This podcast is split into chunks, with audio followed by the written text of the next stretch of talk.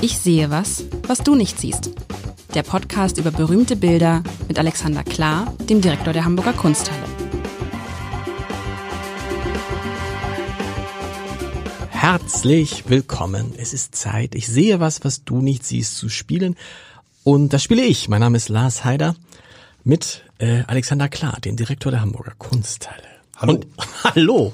Und ich habe mir bei unserer letzten, das ist immer falsch, wenn man sagt, bei unserem letzten Treffen, weil wenn es das letzte Treffen gewesen wäre, würden wir jetzt ja nicht hier sitzen. Bei unserem vorherigen Treffen, vor einer Woche, ähm, habe ich mir gewünscht, mal was mit Booten, was mit Schiffen. Und tatsächlich, du hast mir, das finde ich ganz toll, du hast mir ein Bild, ein Gemälde mitgebracht. Ich beschreibe es kurz. Ähm, da ist ein Boot drauf zu sehen, ein Ruderboot. Eine, ein Mann rudert, nur ein Ruder und auf dem Boot sind, man hat natürlich sofort dieses Flüchtlingsbild. Sofort das Flüchtlingsbild äh, wegen Mittelmeer, ne? Im Kopf. Äh, man sieht eine Familie, keine, oh, ich habe das Gefühl, vielleicht sogar eine ganz vermögende Familie, die haben so ein bisschen ihr Hab und Gut damit. Einer rudert, äh, und da sind eins, äh, ein Kind, zwei Kinder, zwei Kinder, eins, zwei, drei, vier, fünf, sechs, sieben Leute in einem so einem Ruderboot und es rudert einer und aber der rudert glaube ich nicht übers Meer, der rudert zu einem großen Segelschiff, was da im Hintergrund wartet. Vielleicht so weit erstmal. Was ist das? Ja, was ist das für ein Bild? Also, das ist ähm, in Fortführung unseres deutschen Themas, ähm, das wir bei Pulkam anklingen lassen ähm, und äh, gemischt mit äh, deinem Schifffahrtswunsch, das passt ganz gut. gut. Ähm, ein Bild von Karl Schlesinger aus dem 19. Jahrhundert, äh, der Titel Auswanderer fahren an Bord von 1851. Wir hatten es ja letzte Woche von den Titeln. Ähm, auch da wissen wir nicht, ob die, die, diese sehr deskriptive Titel nicht schlicht und einfach von irgendeinem Galeristen da drauf gesetzt wurde oder noch schlimmer von irgendeinem Kunsthistoriker der Hamburger Kunstteile in diesem Jahrhundert, damit okay. es irgendwie in Bestandskatalog geht. Tatsache ist, man sieht ähm, ein kleines Schiffchen, was ähm, äh, nicht schwankend, aber durchaus man sieht eben, dass es äh, in den Wellen prekär unterwegs ist. Findest du, dass es prekär unterwegs ist? Na, nee. Ja. Es ist dunkel. ich habe immer auch gedacht, warum müssen solche Bilder immer so dunkel sein? Aber ich habe dann gedacht, weil das ganze Licht, also der Mittelpunkt liegt halt auf dieser Familie, auf dem, wo die hinfahren. Auf dem, ja, aber auch auf dem Vater, der steht, was die leuchten direkt, der Vater, der steht mit so einem schicken Umhang, die Mutter mit einem Kopftuch, die ein Kind auf dem Arm hat. Und das sind ja offensichtlich die Hauptgäste. Das an, an die Bord. und die, anderen Ruderer, sind so, das, sind die Ruderer, die gehören vielleicht zur Besatzung oder so, das ist vielleicht auf der anderen Seite genau, noch. Genau, das ist genau. wahrscheinlich verdeckt. Ich würde eins abstreiten, weil du gesagt hast, so ein bisschen schick und schicker Umhang. Ich, das, die sind ja alle in Erdfarben gekleidet und besonders viel. Das Ding heißt die Auswanderer. Dein Umzug, dein letzter wird anders ausgesehen haben. Der wird nicht in das Heck das eines stimmt. kleinen Ruderbootes gegangen sein. Also wir reden, glaube ich, schon von Leuten, die, ähm, die das Land mit nicht besonders viel verlassen, wenn es Auswanderer sind. Und ganz interessant, der Blick des Mannes, der geht eher, also der geht zurück und der ist zutiefst deprimiert, würde ich mal fast sagen. Also der guckt nicht froh. Findest Seine, du, dass der deprimiert, muss ich nochmal hier die also Brille richtig sehr, Er guckt sehr ernst Findest du, dass zurück. er deprimiert aussieht? Also er guckt zumindest nicht fröhlich. Und seine Frau ist sehr ja. konzentriert auf, auf das, das Baby. Baby. wie immer. Was wer fröhlich ist, tatsächlich, das sind die Kinder. Die sind vorne und der, der Junge oder das, das vordere Kind winkt mit der Mütze. Ja. Das eindeutig als Mädchen Ach, zu stimmt, das, sind, das ist auch, ja, das ist schon ein bisschen größer, das Kind, genau. Die, die, die Ruderer tun, was Ruderer tun. Die rudern auf dieses Schiff dazu. Jetzt, ähm, also die Familie, würdest du sagen, das sind zwei, die Eltern und zwei Kinder, ein größeres Kind, ein kleineres Kind, oder meinst du drei dahin, Kinder? Da ist noch ein der ist noch so, ist, ach, der, aber der hat doch, was da, was hat er da so ein Taschentuch, wo er winkt? Das, das ist ein Junge. Ich hätte gesagt Mütze, Taschentuch, was auch immer. Das, also und der winkt und der winkt dem diesem Segelboot zu. Genau, der genau. winkt nach vorne, äh, schön komponiert ins Licht. Dieses äh, Boot macht ja eine sehr schöne Diagonale, also von rechts unten nach links oben, von äh, dunkel Wasser auf helle Wolke. Ja, schön. Also das Licht, es wirkt, ich weiß nicht, es wirkt, als würde es angestrahlt werden, obwohl wir jetzt ja hier nur eine Kopie haben. Also was wir jetzt, äh, du hast ja vorhin schon die Flüchtlingsboote im Mittelmeer angesprochen, ja. das war das Bild, was so mir auch sofort aufgefallen ist. Der Unterschied dieses Bildes zu denen ist, wir sehen natürlich heute die Dringlichkeit, also wenn wir so ein angeschlagenes Fischerboot mit äh, afrikanischen Flüchtlingen sehen, dann sehen wir unmittelbar die Brutalität dieses, dieses Geschehnisses. Hier ist auch viel Brutalität dahinter, ist aber natürlich so ein bisschen in eine gewisse sentimentale Komposition hineingegossen, weswegen wir das Leid, das dahinter ist, noch nicht so recht sehen. Ist da Leid hinter? Ich meine, es gibt ja auch ganz viele Leute, Auswanderer ist ja per se jetzt kein negativ besetzter Begriff. Denk mal an diese ganzen, du hast ja, wir haben ja gelernt, dass du ähm, nie einen Fernseher hattest, wahrscheinlich auch heute nicht Fernsehen guckst. Es gibt ja große Auswanderserien. Conny Reimann, der Hamburger, ja. der nach Amerika ausgewandert ist. Ein Held. Es gibt ja ganz viele Leute, die davon träumen, das Land zu verlassen. Die sind bloß, glaube ich, heftig in der Minderzahl. Ich glaube, 95 Prozent der Menschen, die ihr Land verlassen, müssen, okay, aber es gibt auch in Deutschland ja viele, die sagen, oh, ich träume davon, im, im, im Ruhestand gehe ich aussteigen. Ja, ja, ja. Okay, Aussteiger, Auswanderer, okay. Das stimmt, das ist, aber ich glaube, genau dieses Bild überdeckt dieses an und für sich furchtbare Bild, was Auswanderer im 19. Jahrhundert waren, denn warum verließ man 1851 das Land? Es gab 1848 quasi Bürgerkrieg, jedenfalls hohe politische Unruhen. Stimmt. Es gab in Irland im selben Jahr die Kartoffelfäule. Ähm, Es gab in Italien eine riesige Hungersnot und aus Deutschland, Irland und Italien sind die Menschen in Millionen. Also ich glaube, allein die Iren waren eine Million, die gegangen sind. Und die sind tatsächlich nicht ausgewandert, um auszusteigen, sondern das war wirklich furchtbar. Und ähm, es gibt eine ganze, ein ganzes Genre dieser Auswandererbilder, weil das ähm, tatsächlich damals gesehen wurde. Und hinter diesem für uns heute so süßlich erscheinenden äh, steckt äh, eine Mischung aus äh, sozialem Engagement der Künstler und Geschäftssinn. Denn das waren natürlich Ah. Bilder, die ziemlich eingeschlagen haben. Ähnlich wie Pressefotografen heute auf dem Mittelmeer umeinander ziehen, um diese, äh, um, um die Katastrophe zu fotografieren.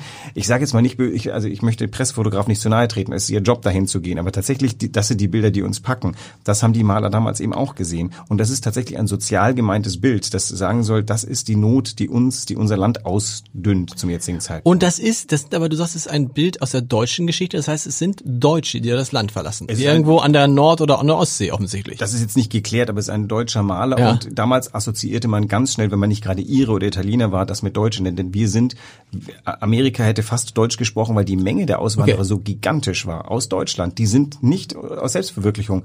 Ich habe einen Urahnen, der verloren gegangen ist, klassische Karriere, der hat ein Gut in Ostpreußen ähm, verwalten sollen, der hat das nicht so recht hinbekommen, der ist verzweifelt, dem Alkoholismus anheimgefallen, seine Frau, ach so, seine Frau war gestorben, dann wurde er Alkoholiker, dann hat ein Verwandter eingegriffen, hat die drei Kinder, meine Großmutter darunter, ähm, in Familien verteilt. Nee, mein, Entschuldigung, mein Urgroßvater, Ja. äh, nicht meine Großmutter war die Tochter des verteilten Kindes.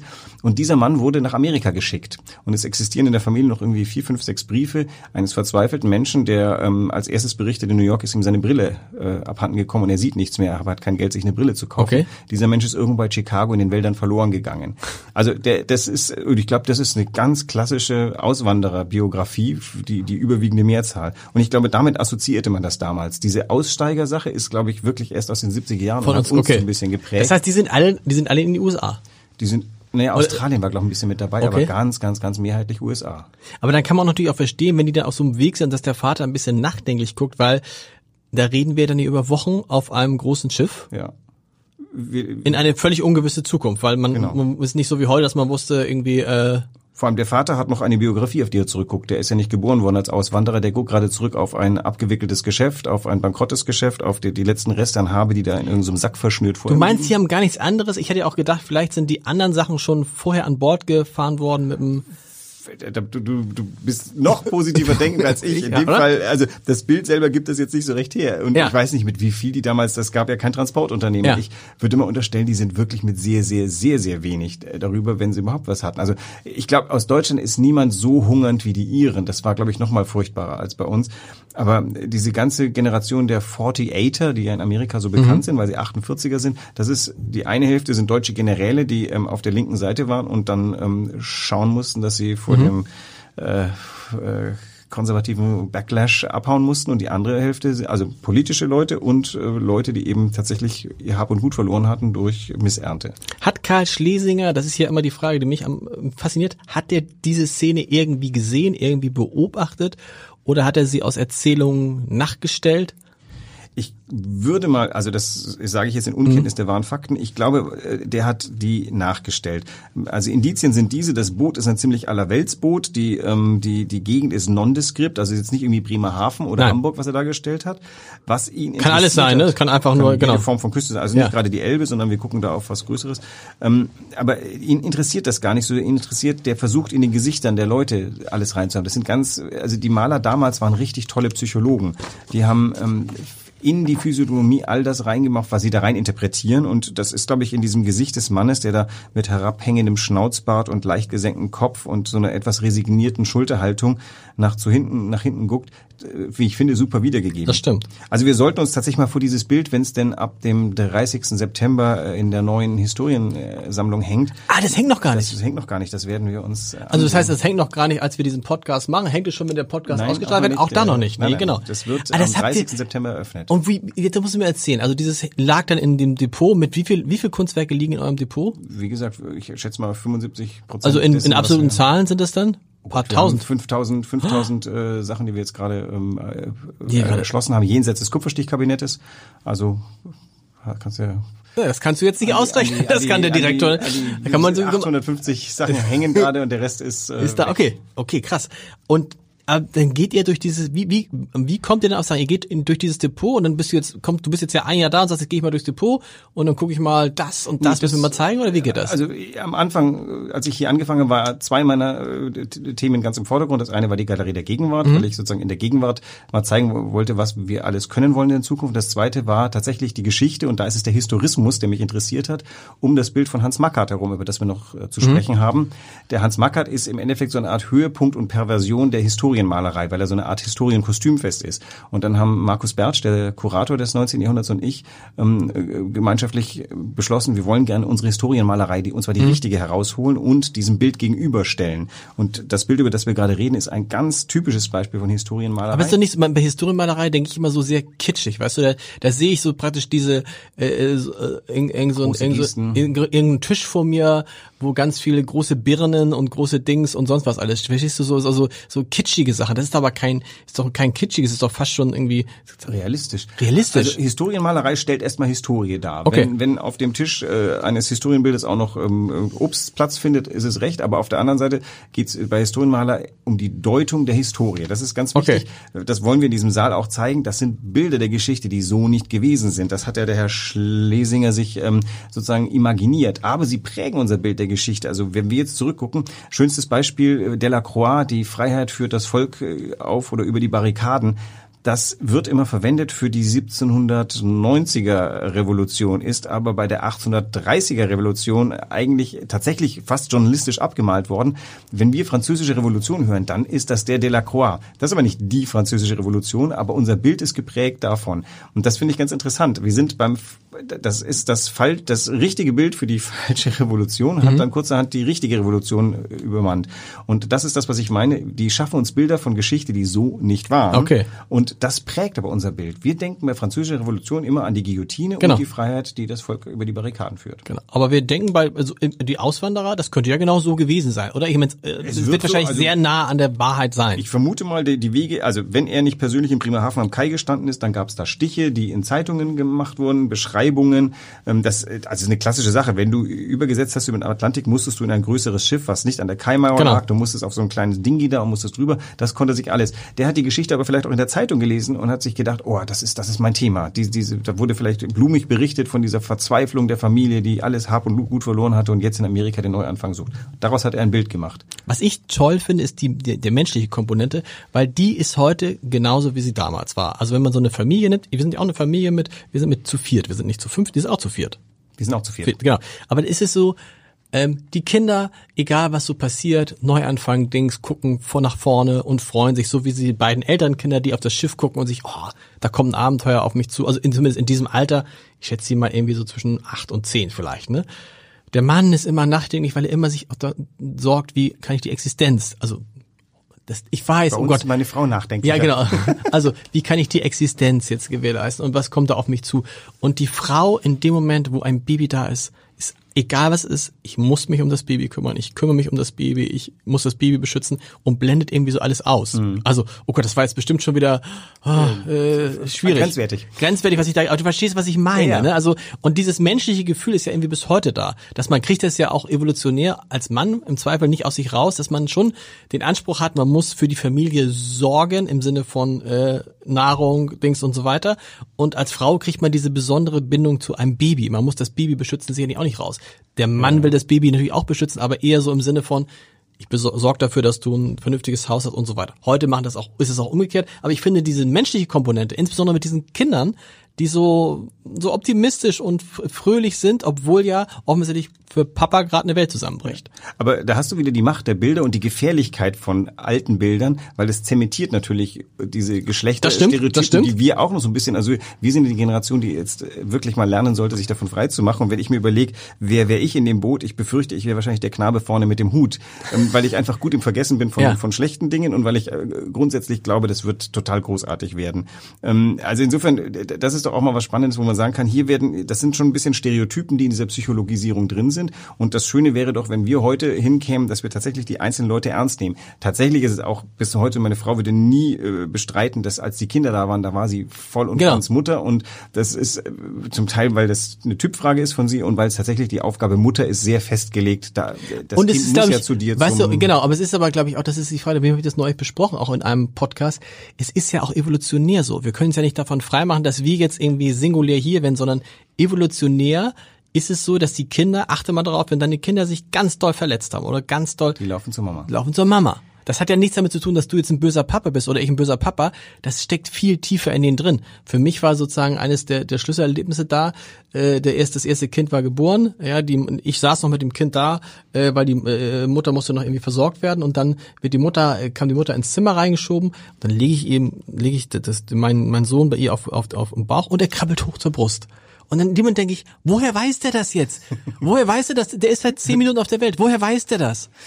Also, was ich damit sagen will, es gibt etwas, was weit vor uns begonnen hat und wahrscheinlich ist es diese Evolution, oder? Und die Frage ist, welche von diesen Dingen sind wir bereit zu übernehmen und sind sinnvoll und wo versuchen wir Stereotypen zu überwinden und sagen, also es kann auch die Mutter genau. sein, die die skeptisch zurückblickt, weil sie hat sich da was aufgebaut. Das finde ich ja das Interessante, dass ähm, tatsächlich haben wir das bei uns schon versucht. Also mein älterer Sohn kommt schon, sag mal, vielleicht aus Erziehung oder weil weil nicht weil ich es eingefordert habe, aber weil sich anbot, der kommt auch zu mir mit mit mit, mit genau. Sorgen. Das hat sich so ein bisschen ergeben. Also aber ich, glaub, ich finde es auch nicht schlecht. Die Evolution. Mit, mit, mit, ja klar, mit dem Alter passiert das so. Und du hast natürlich recht, man muss bei diesen Stereotypen aufpassen. Ich habe immer sehr mich, äh, ich fand es immer sehr albern, dieses mit äh, liebe Wählerinnen und Wähler, liebe äh, Politikerinnen und Politiker, also dieses, ne, also immer den äh, die weibliche Form auch mitzunennen, aber das macht natürlich schon Unterschied. Und zwar ist mir prägt, zu, neulich aufgefallen, als in einer äh, in einer Radiosendung immer nur die weiblichen Formen genommen wurden.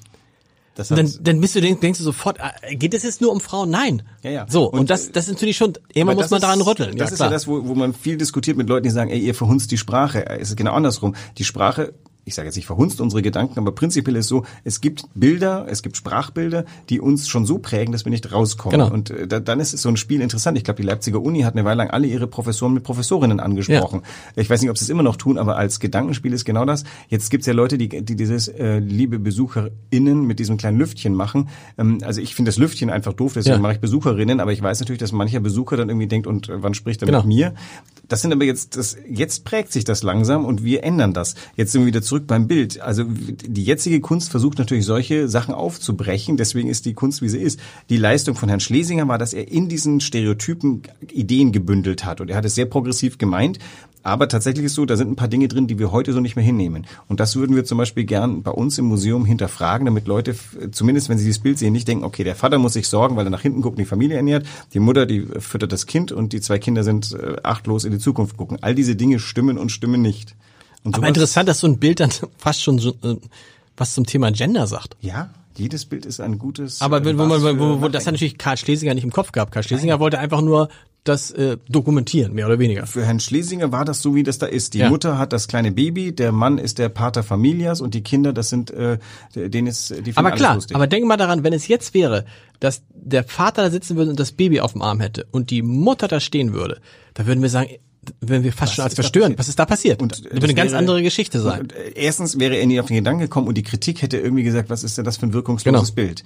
Das ist also äh, wie die Kleopatra, die da immer von der Schlange gebissen wird. Das ist der Inbegriff von äh, sexy, selbstmörderisch und sowas. Das, das transportiert auf ewig einen, einen bestimmten Behaviorism, den man nicht rausbekommt. Und da verstehe ich, wenn Leute sagen, warum zeigt ihr das unhinterfragt? Und dann denke ich mir, zuerst möchte ich das Bild gesehen haben und es unvoreingenommen ansehen und dann möchte ich gern, dass der kleine Haken kommt und drüber, Moment mal, was vor 500 Jahren gut war, muss nicht heute gut aber das sein. Steht aber ja da nicht, so. unter dem Bild steht ja nicht, Achtung, äh, diskutieren Sie an dieser Stelle mal über das äh, Männer- und Frauenbild ja, im 19. Jahrhundert. Doch, ja? Vordergrund. Nein, es wird nicht an dem Nein. Bild stehen. Ich möchte gerne, dass die Leute in den Saal reinkommen und erstmal tief einatmen, weil es ein grandioser Saal ist mit grandioser Malerei. Aber ich möchte gern, dass die, die, die Anziehungskraft, die diese Bilder ausüben, äh, einen dazu bringen, darüber nachzudenken. Und ich, es fällt dir ins Auge, dass das, dass vieles von dem sehr stereotyp und ein wenig altbacken ist. Und das finde ich ist eine schöne Grundlage. Ich möchte nicht schreiend daneben schreiben, Achtung Leute, dieses Bild ist doof und alt, sondern das war damals so. Ist das besonders, gilt das für heute noch? Warum gilt es für heute nicht mehr? Wie konnte es sein, dass es damals so war? All das äh, spielt, ist die Möglichkeit, äh, vor dem Bild zu diskutieren. Was mich da auch immer ein bisschen aufregt bei solchen Bildern ist, weil offensichtlich dem Vater es nicht so gut geht und der was hinterlässt, ist auch alles grau. Ja, rechts, wo er zurückkommt. So, ne, alles ist grau und damit ist auch für alle alles grau und gut da vorne, da klar, oder ist das ist ja fast schon ein bisschen albern, ne? Rechts, Nein, rechts ist alles dunkel ist und links und Das- links ist alles hell, also links geht die Sonne, da ist Licht am Ende des Tunnels richtig so ein Ja, bisschen, das, ne? ähm, hier sind wir, wo ein, ein Bild kommt Fast auch schon ein ganz bisschen stark banal, an oder? Ja. Plakate ran. Ja. Rechts ist die Dunkelheit, liegt hinter Ihnen hoffentlich. Das macht das Bild übrigens sentimental. Ich glaube, das Wort habe ich vorhin mal kurz verwendet. Das ist das, was für uns heute so am Rande der Erträglichkeit ist, dass es so ein bisschen platt ist. Was Genau. nicht platt ist, das ist die psychologische Zeichnung der Gesichter. Das, das drumherum ist schon sehr an, das musst du, brauchst du sieben Sekunden und du hast eigentlich erfasst, genau. was da drin ist. Übrigens, aber du sagst die Gesichter, das muss ich ja mal sagen, darf ich den Herrn Schlesinger mal loben? Ich finde, die sind toll gemalt, ne? Also auch, wie groß ist das Bild? Sehr groß? Ähm, nicht sehr groß, aber schon größer. Schön Ich, äh, gemalt. Du, das ich- Baby kann man nicht so, aber es 70 ist schon, Zentimeter hoch und ähm, Meter 30 oder so lang. Also die es- Gesichter sind deutlich besser gemalt als das Meer. Das Meer hat ja auch so, so einen Braunton und jetzt, wo du ja auch mal ein paar Mal am Meer warst, stellst du ja fest, das Meer ist schon blau. Es kann auch türkis sein. Naja, die Elbe, in der ich bade, die ist aus. Du badest in der Elbe, es ist nicht erlaubt, oder doch? Das Ist das nicht erlaubt? Doch, weiß es nicht. Blankenese badet jeder in der Elbe. Ja? Aber die hat tatsächlich diese Farbe. Und die, die Nordsee, äh, also die Ostsee, die ich neulich erlebt habe, die ist mehr so auf der grünen Seite, grün-blau. Und die Nordsee ist mehr auf der brackigen Seite. Äh, Das Historie, also das, was ich mit, wie, wie, wie nennt ihr das? His- Historienmalerei. Historienmalerei ist für mich immer mit viel Tütü und viele Farben und irgendwie so, also Kitsch. akademische Malerei, die wir heute gerne als Kitsch, wobei Okay. lustigerweise wir tun ja gerne als Kitsch ab, was Jugendstil ist. Jugendstil wiederum sagte von sich, dass es reformiert, was die Historienmalerei so dumpf gemacht hat. Diese Zeit ist ja sehr braunlastig, Mhm. von der, vom Mobiliar bis zu den Bildern. Also es ist, hat eine große Leucht- und Farbkraft, wo sie hinkomponiert wurde, aber tatsächlich der Jugendstil, der bringt erst diese wirklich wilden Farben, die dann im Expressionismus äh, so mal in Eigenwert entschalten, äh, äh, erhalten. Was äh, Historienmalerei ist zuallererst mal schlicht und einfach das Bild der Geschichte, was im 19. Jahrhundert konstruiert wird, auf der Basis einer großen Kenntnis der Geschichte. Ach so, das hat mit dem Stil erstmal gar nichts zu tun. Ich würde es akademische Malerei nennen, was Ja. auch eigentlich kein Stil ist, aber das ist so ein bisschen das Gegenstück. Der Impressionismus versucht anti-akademisch zu sein. Das sind Leute, die sich selbst gebildet haben oder in Akademien äh, quasi bewusst gegen den Stil. Die Akademie, das ist die französische Akademie, die natürlich in Deutschland auch Wirkung hatte. Düsseldorfer Malerschule ist alles akademisch. Hat einen schlechten Klang in Deutschland. Akademien gibt's heute noch, aber die versuchen möglichst nicht akademisch zu sein. Akademische Malerei sagt hohe Malkunst, die Fähigkeit, Gesichter so zu Absolut, malen, wie es da top. ist, mit, mit allen Finessen der Technik. Wo ich als Laie sagen würde, schönes Bild. So? Jedenfalls Ja? technisch gut gemachtes Mach, genau, mhm. Du findest stimmt, du hast den, recht, den schönes Polke Bild, ja. mittlerweile auch schön, oder? Ja, ja, ja, ja. Ja, anders, aber ja, na klar, aber Da liegt die Schönheit im Gedanken. ein, ein, ein, okay, und bewegen wir uns jetzt die nächsten Wochen so ein bisschen in diesem Bereich? Äh, Würde ich machen, weil Ja? ich eigentlich das ganz schön finde, äh, jetzt im, äh, dieses Nachdenken über die Relevanz von Kunst, dass bestimmte Dinge ewig sind, dass es Fragen gibt, die man im Museum behandelt, die immer gleich sind. Ja. Wie du es am Anfang gesagt hast, deine erste Assoziation, das waren die Flüchtlingsboote auf dem Mittelmeer. Das ist eben, ich würde gerne diesen alten Werken, die wir vielleicht in der nächsten Zeit mal besprechen, diese, diesen, diesen Filter des Alt nehmen und sagen, das ist bis Aber- heute so richtig. Aber auch interessant, du hast recht, wie natürlich solche Werke auch wieder Sachen zementieren. Ja. Also ne, so Grüße. Grüße aus dem 18, aus 1851, Leute. Und dann siehst du das und sagst, ach guck mal. Aber es war mal super Contemporary Art, Ja. die Leute auch wild besprochen haben. Und diesen, diesen ich würde gerne, dass, dass wir es schaffen, mal da drauf zu gucken mit ganz neuen Augen, als hätten wir es gerade frisch gesehen und sind so das tun aufgeregt wie damals. Das war toll. Das Schön. war toll. Ich freue mich. Nächste Woche kann man schon sagen. Werden wir mal dann, du hast vorhin das, glaube ich, gehabt mit den äh, Stillleben und Früchten und sowas. Ich habe ich hab mich gewundert, das ist, ich hasse das ja. Darf ich das sagen? Ich, dieses Stillleben und so. Dann sollten wir mal irgendwie, mein Vater malt ja, mein Vater malt so auch so Aquarellsachen und malt dann manchmal so Äpfel. Ja. Und ich frage mich immer, warum malt man Äpfel? Es gibt viele, also Cézanne hat Äpfel gemalt. äh, Ja, aber irgendwie dieses Still, das, das, das finde ich interessant. Wir können mal drüber äh, äh, Stillleben, Stillleben, Stilleben. Wie heißt es? Still? Stillleben, Peinture, Weil. Stillleben müsste dann ja mit wie viel drei mit drei L. Wir reden Ja, über drei L. ja, Wir ja, reden wir nicht über Stillleben, ne? Still. Nächstes Jahr, nächstes Mal ein Stillleben. Das Machen wir wird Stillleben. ansprechen. Vielen Dank. Weitere Podcasts vom Hamburger Abendblatt finden Sie auf abendblatt.de slash podcast.